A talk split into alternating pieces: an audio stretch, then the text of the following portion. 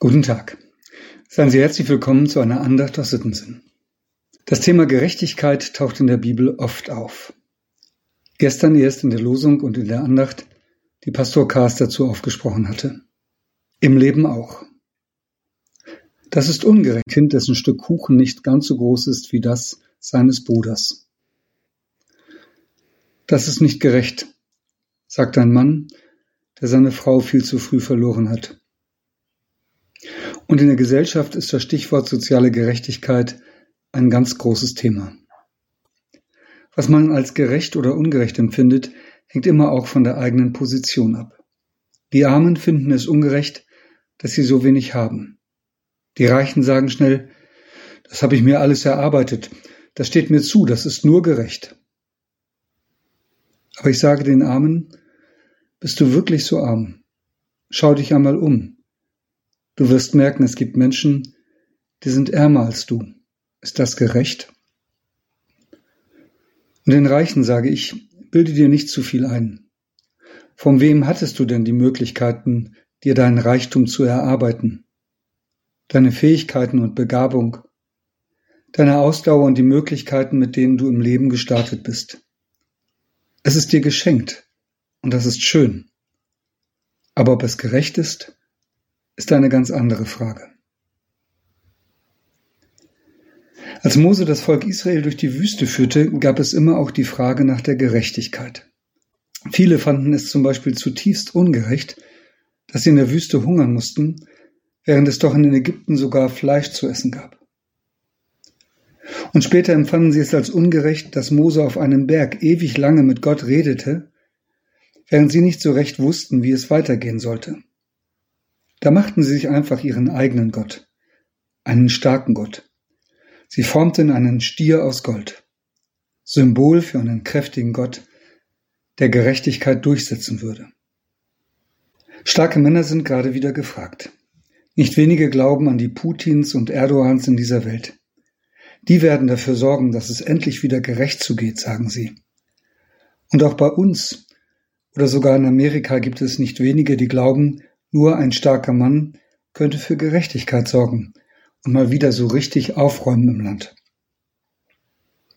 Kurz vor seinem Tod, so ist es überliefert, singt Mose ein Lied. Es ist eine Art Abschiedsrede. Mose ist alt. Er hat das Volk Israel aus Ägypten geführt. 40 Jahre lang war das seine Sehnsucht und sein Ziel, das gelobte Land. Aber er wird dieses verheißene Land nicht mehr sehen. Und er fragt nicht, ob das gerecht ist. Er stellt sich auch nicht als der starke Mann dar, der für Gerechtigkeit sorgt. Er sagt etwas anderes.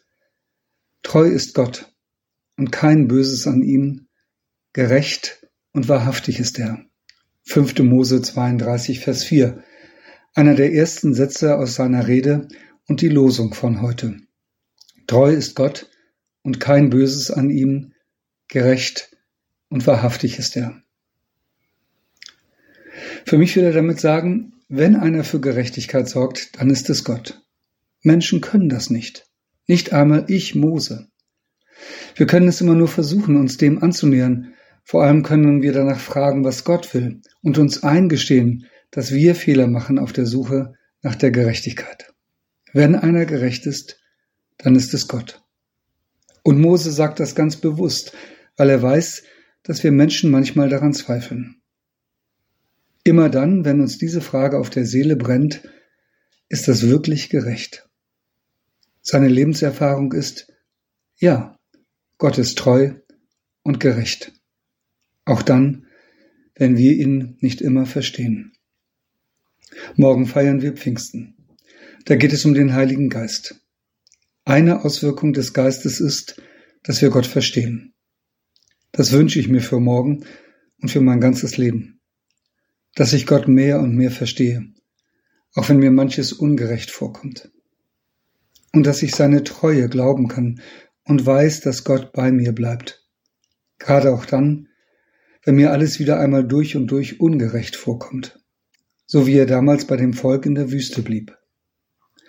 Johannes schreibt in seinem ersten Brief, Daran erkennen wir, dass er in uns bleibt, an dem Geist, den er uns gegeben hat.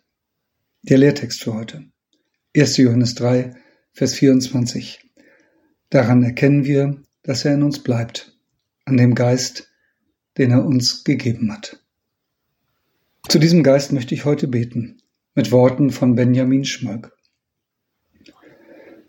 Du Tröster der Betrübten, Siegel der Geliebten, Geist voll Rat und Tat, starker Gottesfinger, Friedensüberbringer, Licht auf unserem Pfad. Gib uns Kraft und Lebenssaft, lass uns deine teuren Gaben zur Genüge laben. Amen. Mit einem herzlichen Gruß in jedes Haus, ihr Andreas Hannemann.